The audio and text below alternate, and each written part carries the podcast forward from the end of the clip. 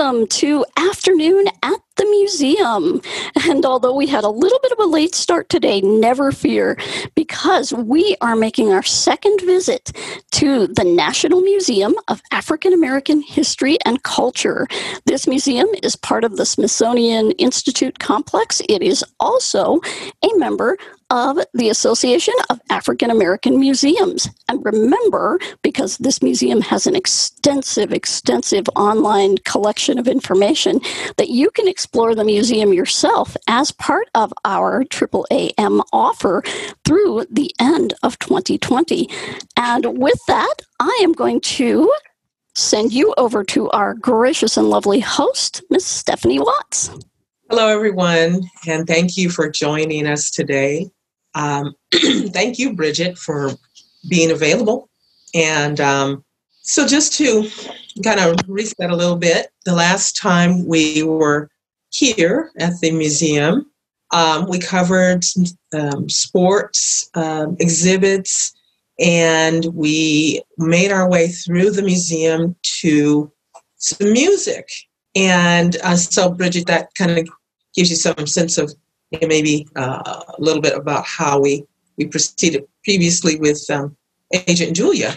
Um, we are, again, in the museum, and I, I share this with um, new explorers, new individuals who might be on the call who don't quite know what all this is about. Um, and for those who do know, um, bear with me. Uh, I like to to think of it as I'm in the museum. I walked in, uh, and I am literally just standing uh, in the lobby area, not sure which way to go. So this, uh, for me, Bridget, is is my um, opportunity to take advantage of your lovely description of life. So tell me what my options would be at this point. It looks like there are a number of exhibits in this museum today. Mm-hmm. Uh, for example, the titles of some of the exhibits look like there is a century in the making, mm-hmm. uh, which looks like it is a journey to open the museum, to many attempts and numerous steps to realize the opening of the museum itself, in case you wanted a backstory mm-hmm. on this uh, okay. grouping of options. Next is A Changing America, focusing on modern civil rights movements mm-hmm. and victories achieved there. Another exhibit is regarding Chez Baldwin and James Baldwin's house in the south of France, serving as a powerful lens to explore his life and works. Mm-hmm. Next is A City of Hope, uh, regarding and focusing on Dr. Martin Luther King Jr. and the Southern Christian Leadership Conference mm-hmm. launched and the victories involved with that movement. Next is Cultural Expressions, uh, regarding how culture shapes lives from the food that we eat to the languages we speak and the art created by different people and how that has in, impacted and influenced our culture today in ways that we can see that in mm-hmm. our current culture. Okay.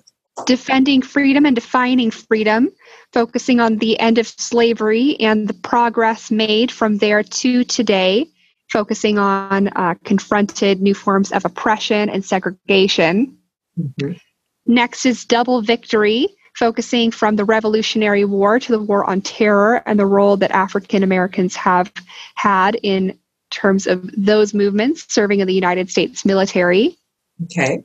There's also Everyday Beauty, a view on uh, a photographic collection and films from the permanent collection demonstrating how people have used the media arts to mm-hmm. document mm-hmm. African Americans' everyday lives, as well as challenge negative stereotypes and stigmas available. So there's quite a bit. There's quite a lot. Quite a bit. You know, you know what? Maybe what we can do is start with I think it was culture cultural expressions. Yeah, there you go. Cultural expressions. Let's see what we have there. See, I'll go ahead and open that up. So it is a circular experiential introductory space to African American and uh, African diaspora culture. Mm-hmm.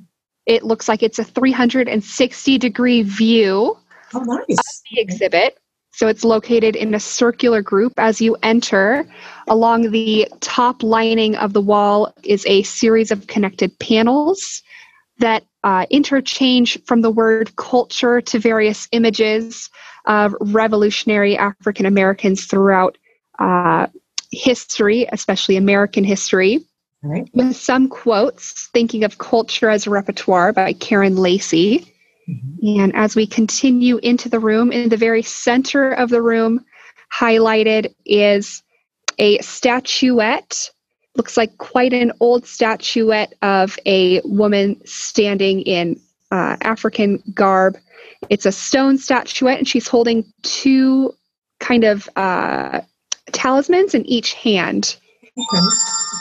And as we continue in, well, actually, before we continue in, um, may I know what uh, what she's? I mean, in terms of color, look, or fabric, what what what's the uh, particular dress that she's wearing? The particular dress that she's wearing. I'm gonna zoom in.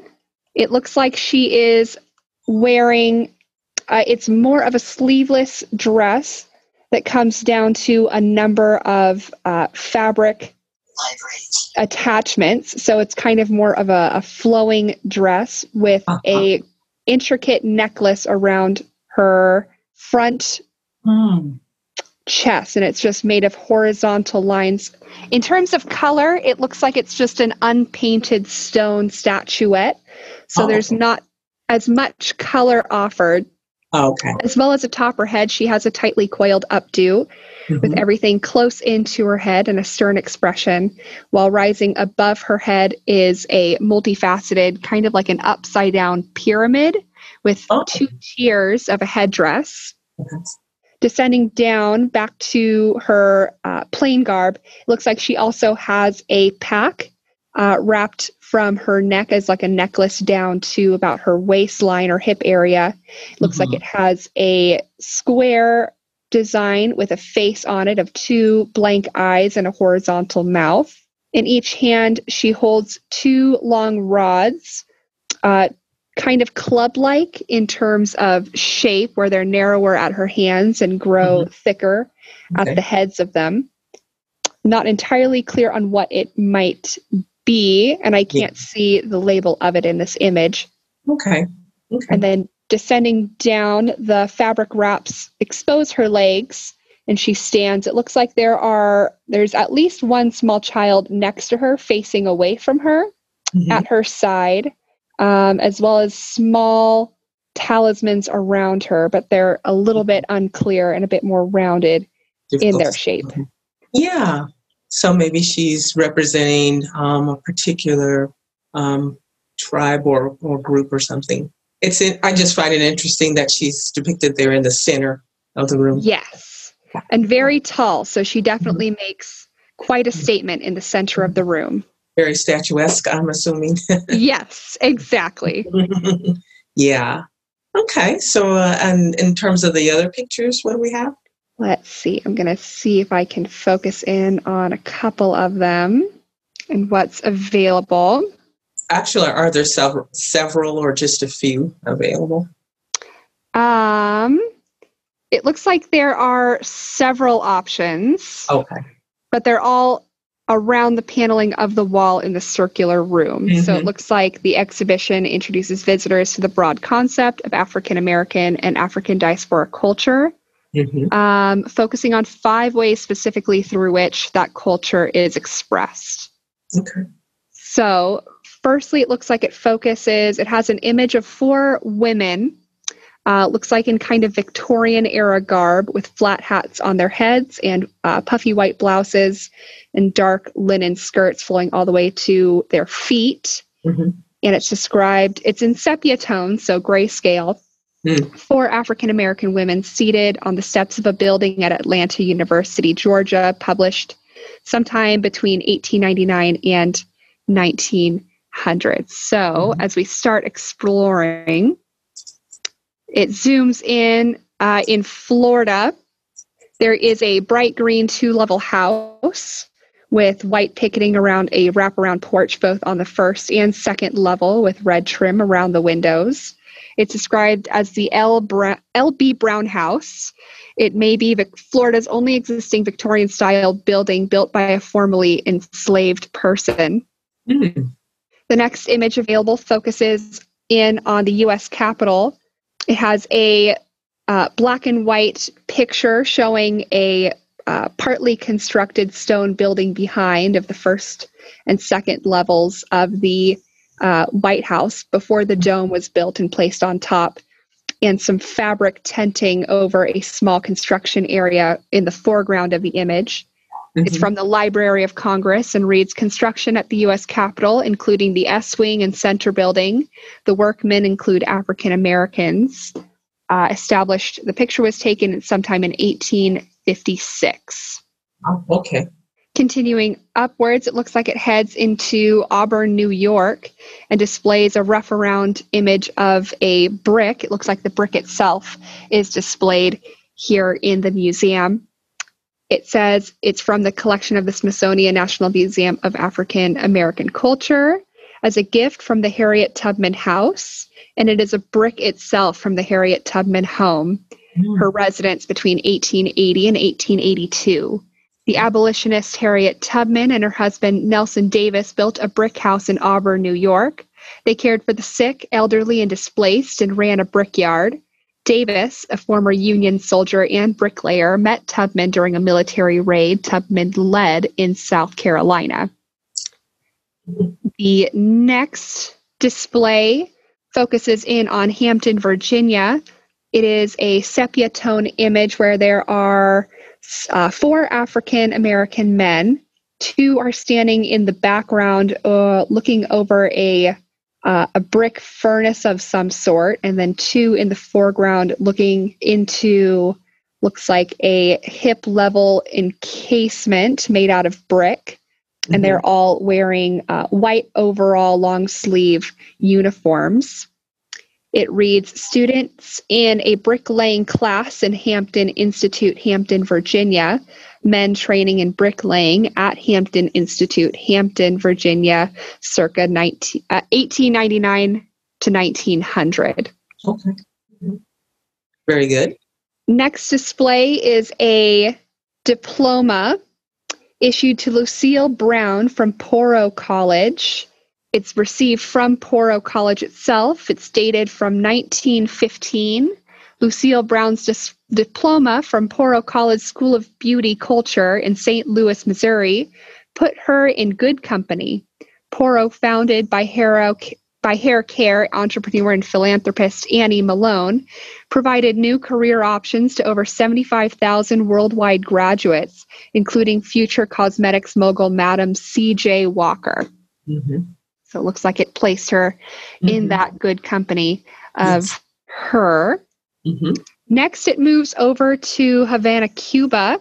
It images of several African American men in the foreground. One is playing on a tall bongo drum pointed away from him. It looks like he's singing into a microphone shared by another man, African American man, who is just singing into the microphone. It looks like he might be playing some sort of tempo instrument in his hand with a stick. Mm-hmm. Um, they are both wearing tuxedos, and in the background, it looks like there are a hand about three white men who are also singing. One looks like he's playing a classic drum, and it's unclear what the other two are playing themselves, but it says that it's a Cuban band performing in total.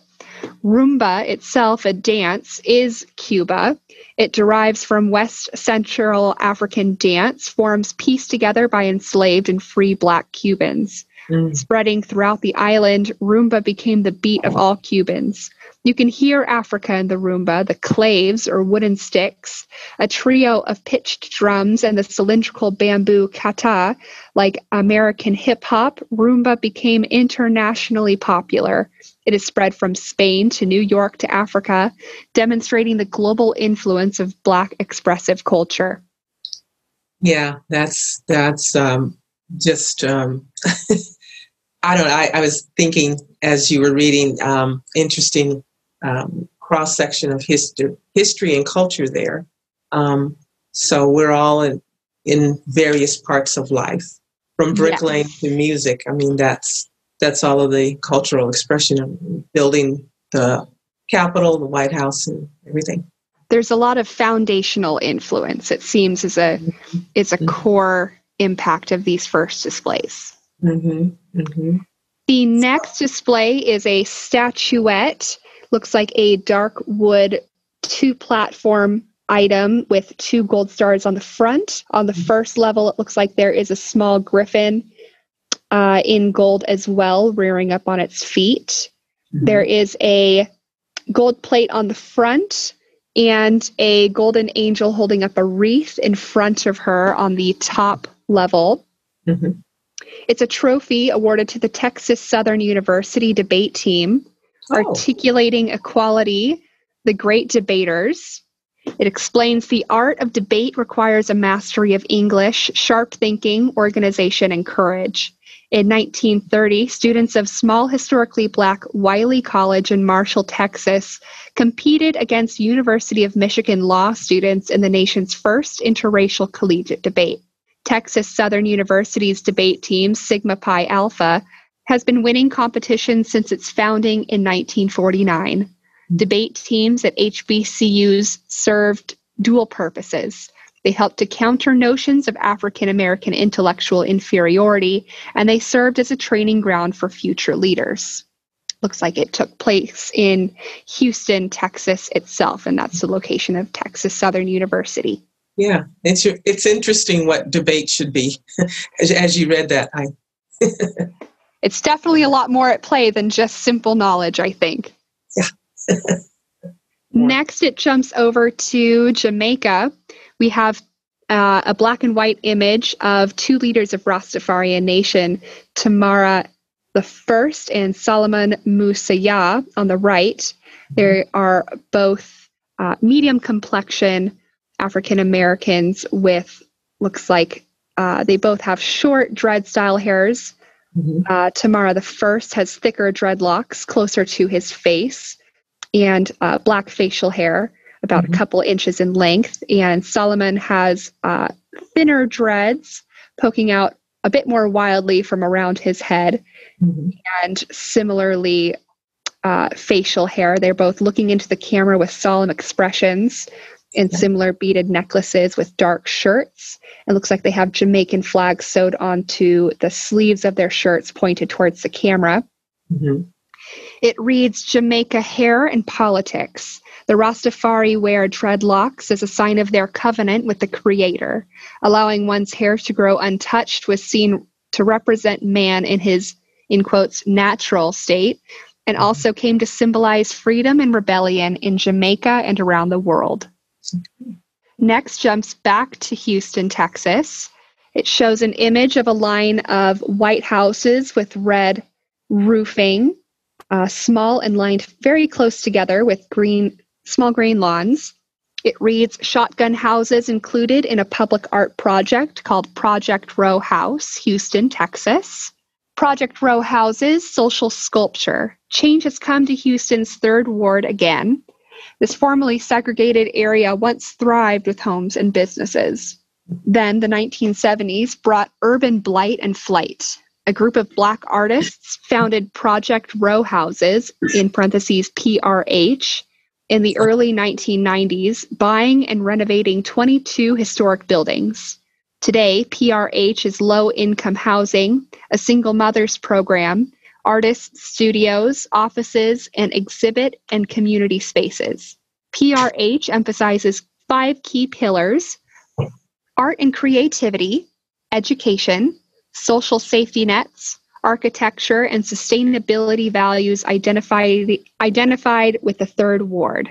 So, in terms of this particular exhibit, um, what I think I'm wanting to do is move over to another that maybe focuses a little on some the, on music, and maybe perhaps we can see some particular instruments like you described in the um, photo of the Cuban, the gentleman in Cuba. Um, the um, I'm not I don't recall what that particular uh, drum is. Um, or conga, what whatever.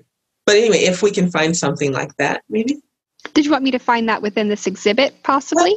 Or maybe just if we can move over to another exhibit. Let me pop back to the previous exhibits and see. Mhm. if I can find one that applies a little bit more. So, in this 360 degree view, I'm assuming it's just like it sounds that viewers could see the entire view. Is it an aerial view, perhaps, or? It is.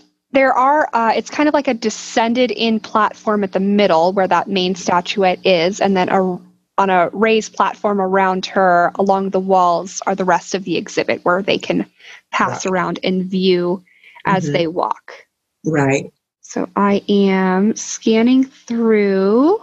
That's a nice thing about these museums is there's so much to see and if you go without a program in your hand or a, pl- a plan, you you could probably just wander not necessarily aimlessly but wander aimlessly through and find. I think I'd be wandering aimlessly just around yeah. that first room.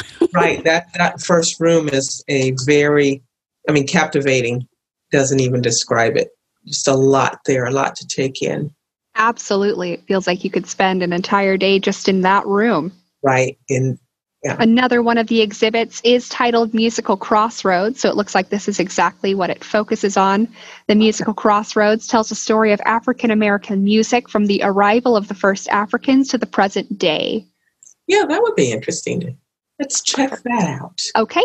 The main messages of this exhibit uh, focus on the African American music preserved, how the African American music preserved African culture and traditions while it spurred new innovations how African American music is a central role in the history of American music, how musicians are represented in a diverse array of musical forms, and how music is a universally appealing lens through which to understand America's history.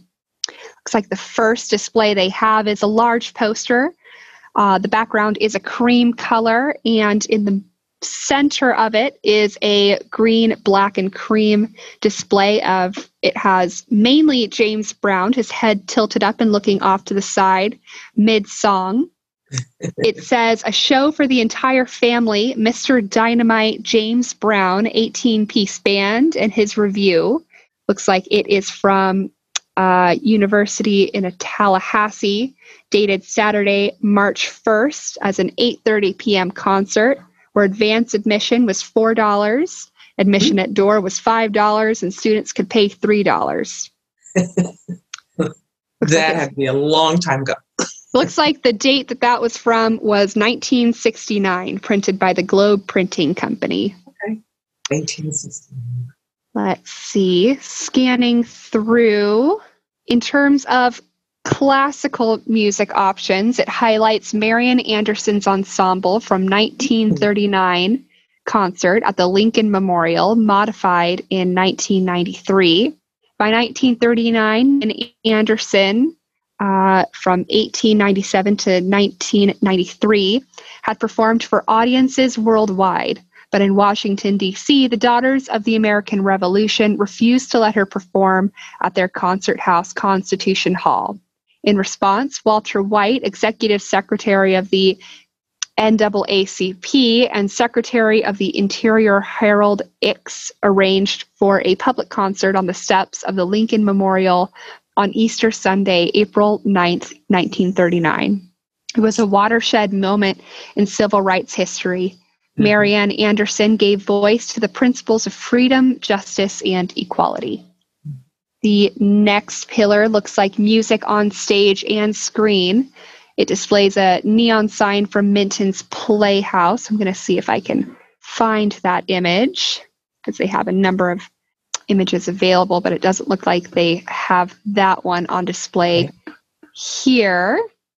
But it reads regarding the neon sign Minton's Playhouse opened in 1938 on 118th Street in Harlem and is known as the birthplace of bebop.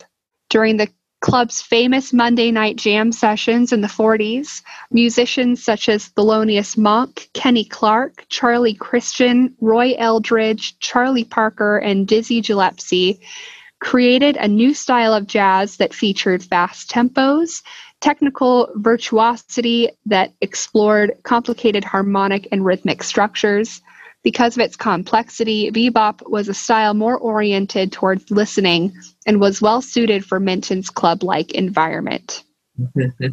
Next is Sacred, Thomas Dorsey's rehearsal piano from Pilgrim Baptist Church.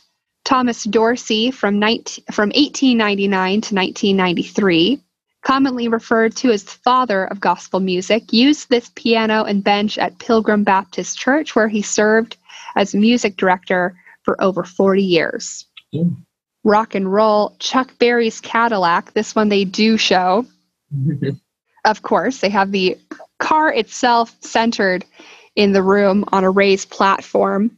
Okay. It is a bright cherry red, very long Cadillac, Cadillac two doors with white walled tires and a geometrical front uh, displaying the classic Cadillac image of the forward triangular headlights and the zigzagging front grille. The interior itself is a plush red velvet with chrome plating along the sides and detailing of the Cadillac itself. Very and beautiful. Yeah. For uh, its description or the the notice for Chuck Berry's Cadillac, it says Chuck Berry was known for owning a fleet of Cadillacs and would write songs that would often reference the vehicle. This mm-hmm. Cadillac was driven on stage at the Fox Theater in St. Louis in the documentary Hail, Hail, Rock and Roll. It was the same theater that turned him away as a child because he was black. Mm-hmm. Moving on to hip hop, Public Enemy S1W uniform. Rewriting the rules of hip hop, particularly in their ability to communicate statements of protest, activism, and social revolution to their audience, Public Enemy is among the most influential, pioneering, and controversial rap groups in the history of hip hop music. Mm-hmm. The group voiced tenets of black pride and racial awareness with a level of seriousness largely unseen in the hip hop genre. Same. And lastly, Neighborhood Record Store. The neighborhood record store functions as a communal space where visitors are joined together by their interest in music and the exhibition's content will be the place where visitors can interact with each other, recall memories of their favorite songs, and make new discoveries about their favorite artists and new genres of music. Included in the record store will be record covers for individual browsing and a centrally positioned digital touch table interactive station that links songs and artists to various genres, themes, regions, and time periods. The space is rounded out with artifacts that highlight the evolution of recorded media, tour memorabilia, and objects related to a select number of artists. So, this is actually um, the neighborhood record store is actually an exhibit within itself, or is that a picture of an exhibit? It, it sounds like it is uh, integrated in the exhibit itself. So, it looks like there is a large uh, room that this is all seated in with that Cadillac in the center.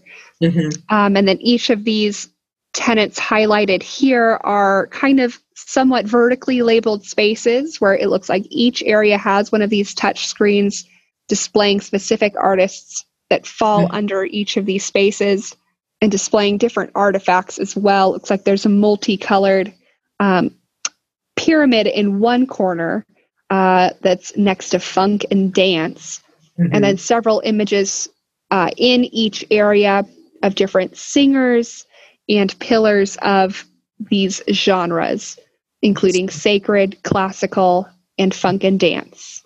Wow. Okay. So people, if they were actually live at the museum physically, would be able to interact with that. Yes. Okay. It looks like one other artifact that they or two other artifacts that they do have pictures of to describe. They have the tap shoes used by Sammy Davis Jr. in 1938. Mm-hmm. Looks like they're very well worn black leather shoes with black cloth shoelaces. Mm-hmm. And very, very worn out. You can see from the inside they're browned with age. And the yeah. toes themselves are fairly crinkled and worn, although the black leather is still in touch. It hasn't necessarily mm-hmm. uh, ripped or torn. There is a small bit of cracking. Uh, mm-hmm. Uh, and then the soles themselves are made of a hard, dark wood with a tap still on the toes. Yeah. They have another image of the red Cadillac Eldorado owned by Chuck Berry mm-hmm. as a donation of Chuck Berry himself.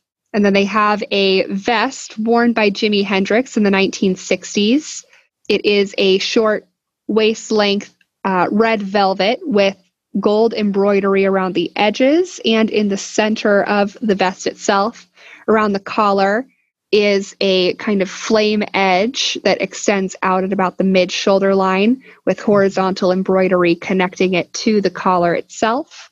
Okay. And on the paneling inside, it has a intricate crisscrossing of the gold embroidery extending up in swirls with green gems uh, along the bottom swirling itself as well. Mm. I love the detail um, of this vest. Of course, you wouldn't get that without you, your lovely description. it's definitely a very fun vest. I'm sure he yeah. enjoyed while yeah. while performing. Mm-hmm. Is there another exhibit that you would like to explore that looks like well, it's yeah that's the end of that one. Oh, okay well let's uh let's move along and see what other options we have let's see. Did you want me to focus more so on options that give uh, culture and music or? Yeah i think kind of the intersection between them because um, culture has shaped music and music has shaped culture. I mean to some extent um, absolutely. you know we we can probably evolve from well i'll tell you one of my favorite eras is the motown era you know when motown was becoming um, popular in the mid late 50s on through the 60s and then of course you you get into more of the r&b sounds and um, and what was going on. Um, i recall marvin gaye singing a lot about um, war and poverty and of course different artists but as a young person i remember him in particular.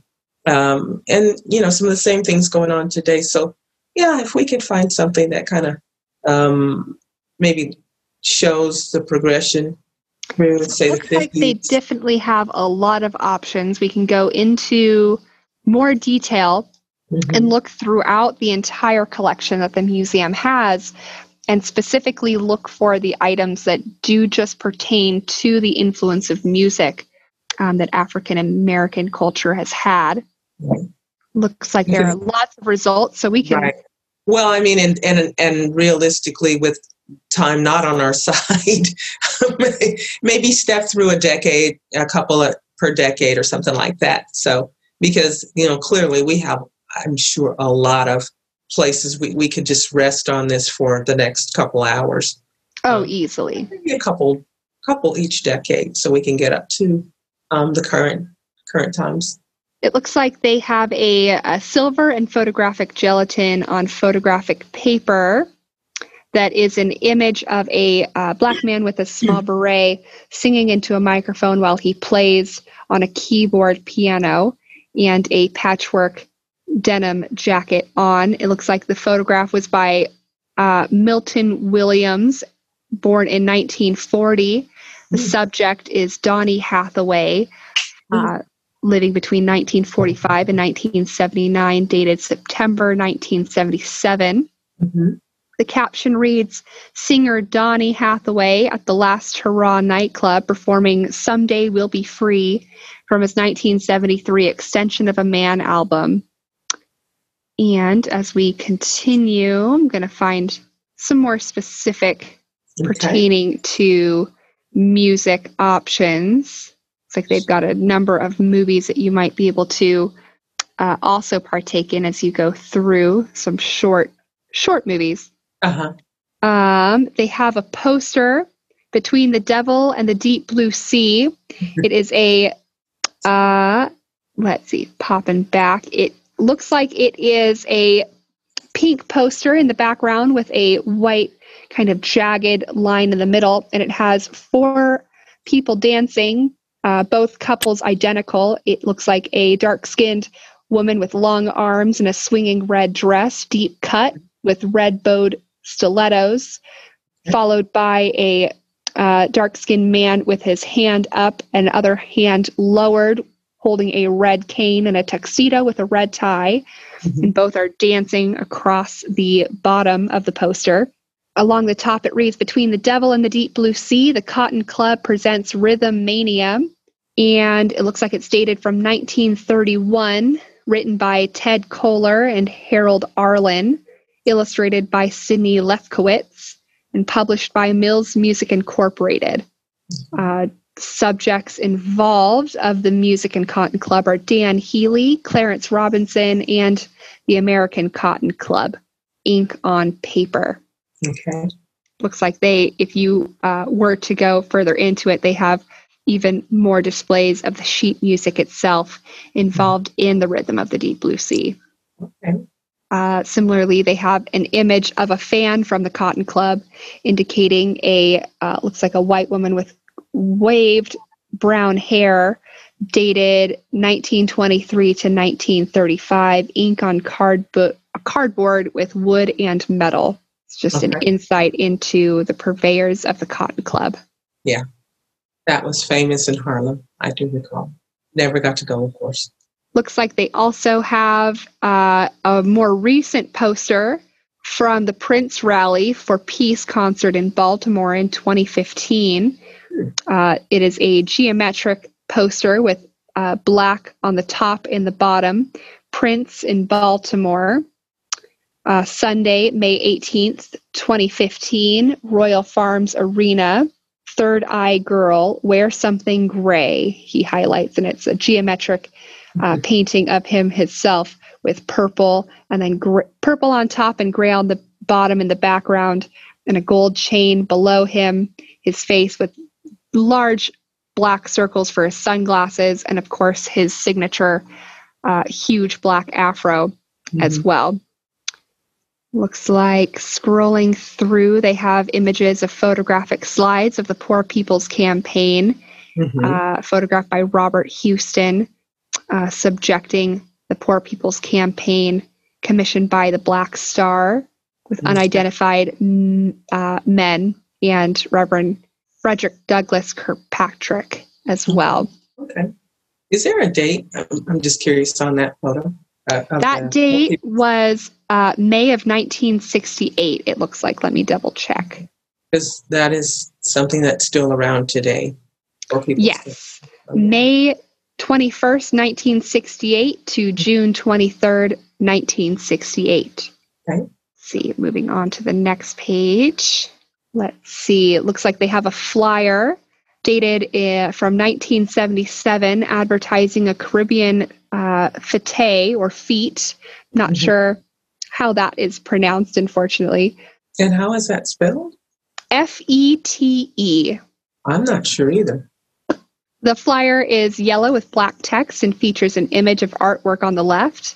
The flyer reads uh, Caribbean Feet, we're going to go with, sponsored by Cross Section, Afro American and Caribbean Fine Arts, uh, dated in uh, December 10th, 1977. Looks like the timing they advertised was from 9 p.m. to 3 a.m. at a Mhm. YMCA in Brooklyn, New York Okay. featuring the Mini Massic Music Band and the famous Haitian singer Miriam Durisme.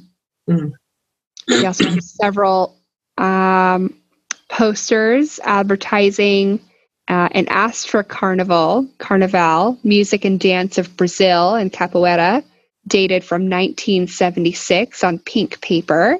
And another flyer advertising the inaugural dance of the African Haitian Association, dated from 1975. It's like it was a show at 12 p.m. Okay. Also established in a ballroom at the Americana Hotel in New York. Let's see. So this room has more pictures and flyers and different things representing the the um the different music options that were going on at that time. Sounds like yes. Mhm. So a variety of, of different lot of expansions of just how on display and accessible these things may have been, especially highlighted in the 1960s to 1970s. Now I'm actually kind of curious um, if we move over to the 80s and 90s and perhaps early 2000s, what what they might have here Let's speaks to those see. decades. So a bit more recent decades. Yeah. I'm actually can... really amazed, um, Stephanie and Bridget, how much has changed in this museum since we were here two weeks ago. I know, I know. Wow. I mean, well, yeah, and, and if we were on the one side of it and this was on the other side, we just never got over here. Oh, exactly, and there is just so much. I mean, yeah. we could spend, like I said, another at least two or three weeks here, uh, two or three mm-hmm. shows, definitely. It just shows the uh, audience that um, afternoons at the museum could literally be days at the museum. we get an hour, you guys can get weeks. exactly. That's why I love looks, this promotion. yeah, very fun. Uh, looks like they have a pin back button for the play Tap Man oh. uh, with the subject of Karen Jones Meadows, dated from 1988. It is ink on paper with metal and plastic. It has a um, button with a white background with a silhouette of a man singing into a microphone, mm-hmm. white text over the man's shoulder reading uh, The Tap Man, 88 Tap Man, Hudson Guild Theater, okay. with a back clasp highlighting, uh, looks like it was in the section of blues music and drama theater. Mm. Looks like they also have an image uh, a black and white photograph of Jimmy Johnson playing guitar at a performance in Delray Beach, Florida. He is at the left of the frame wearing a dark jacket and standing behind a microphone. Another man is playing a bass guitar at the right of the frame. This is uh, looks like the photo itself is dated in 1991, mm. and the other man is unidentified. But uh, Jimmy Johnson himself is strumming his guitar, singing into the microphone, and looking towards the camera with a solemn, if not slightly sad expression. Mm, okay. We also have a photograph by David Spitzer of Big Jack Johnson from 1990. Looks like he is. Uh, it is a black and white photograph. He's playing a dark guitar with his initials BJJ on the body of it. Looks like it was from a performance in Fort Lauderdale, Florida. He's wearing a white beret hat and looks like a, a dark black with uh, white detailing of specks and different abstract designs as he's uh, also wearing a bracelet and is smiling. Uh, looks like he was cl- in the middle of clapping his hands, slightly smiling towards the audience, probably engaged in, in a little mm-hmm. bit of mm-hmm. back and forth. Right. That's Big Jack Johnson. is he actually a big guy? I mean, is Looks like he is slightly large. He's not. He's definitely not uh, overly large, but right. You can definitely tell why they might have called him Big Jack Johnson. More of a jolly type. Yes. Looks like they also have an image of Carey Bell from 1988. He is clasping his hands in front of his face in a black and white photograph as he's playing the harmonica during a por- performance, it looks like from Miami, Florida. Mm-hmm. He cups his hands around a microphone while performing and holds his face quite close. He wears a dark suit jacket and his eyes are closed while playing. Uh, the harmonica itself is extending away from him longwise, and his cheeks are puffed out as he's playing wearing a dark sports jacket. Okay. Yeah. Any references um, to well, back then it was an early form of rap. And then I think as we moved toward the 90s, 2000s, kind of morphed into hip hop. Any references of that kind in this particular exhibit? Um, let me pop forward a little bit and see what we might be able to find in terms of narrowing down the dates. I think they'll have more, proceed more to the early 1000s. mm-hmm. And we'll take you know, go a few more minutes after five uh, tonight Eastern time because we get a little bit of a late start. So we'll give you a few more minutes here to look through this collection, and then we'll tell you what we have coming up two weeks from now. Yes, because I could just probably just sit right in this exhibit for the next few hours. oh, I know. Looks like they do have uh, a double disc copy of songs in a minor, uh, dated from 2001 by Alicia Keys, yeah. including two long playing vinyl discs and a cardboard jacket and cardboard sleeves, mm-hmm. outlining all of the different songs on here. Mm-hmm. Um, looks like they also have items from 2007, including Joseph and Charles walking the labels category, POCC Ball, Webster Hall, Manhattan, New York, dated in two, August of 2007. Mhm. A color digital image of Joseph and Charles captured while participating in the Walking the Labels category uh, at the People of Color and Crisis Ball in 2007. The two men are pictured in the center of the image wearing colorful suits and hats. The man to the left is dressed in a powder pink suit with a black shirt and a patterned pink bow tie. He also has a powder pink fedora style hat with a purple feather tucked into the brim. He holds an open umbrella that has a floral, bright pink, purple, blue, and orange print. Another man stands in front to the left on the right side of the photograph. He wears a suit with a printed leaf and vine pattern in black, white, yellow, and various shades of green. He has on a white shirt with a dark green tie and sunglasses cover his eyes, and he is wearing a beige brimmed hat. Mm. Uh, it looks like this falls into the several topics of communities, dance, fashion, Mhm. um, as well as gender and identity. Mhm. Powder pink. Love Powder pink, very- Those are they are- Very bold. wow. They're looking like they're definitely having a good time in their march, sure. having a very fun time. Mhm. Uh, they also have on display a playbill for the bubbly black girl sheds her chameleon skin, Ooh.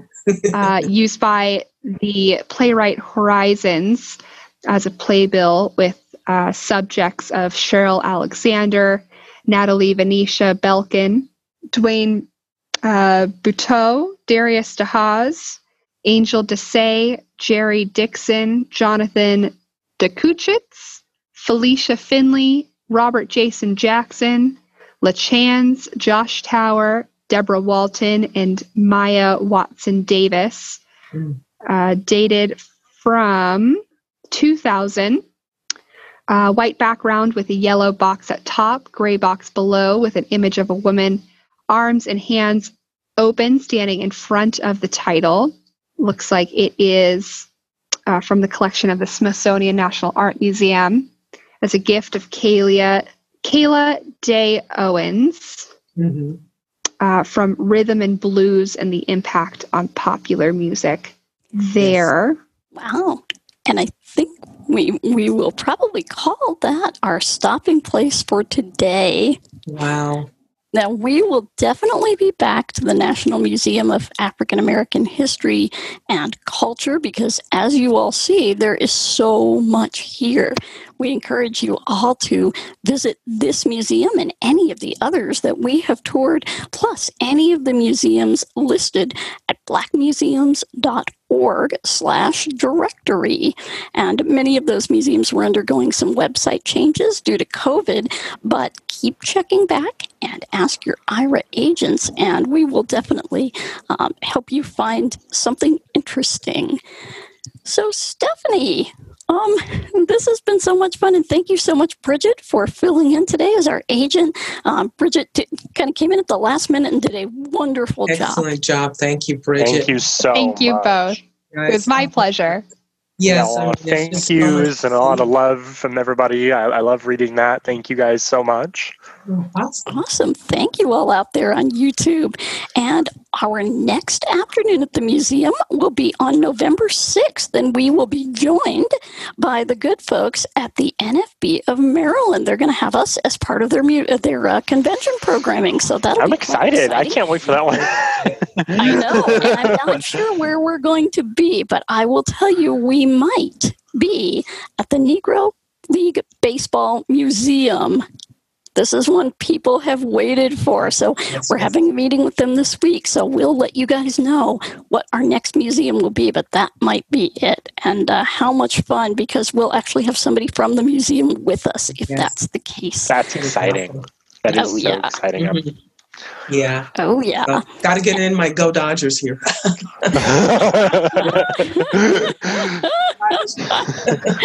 I know. And how many people are using Aira to watch the World Series? Yay. That's awesome.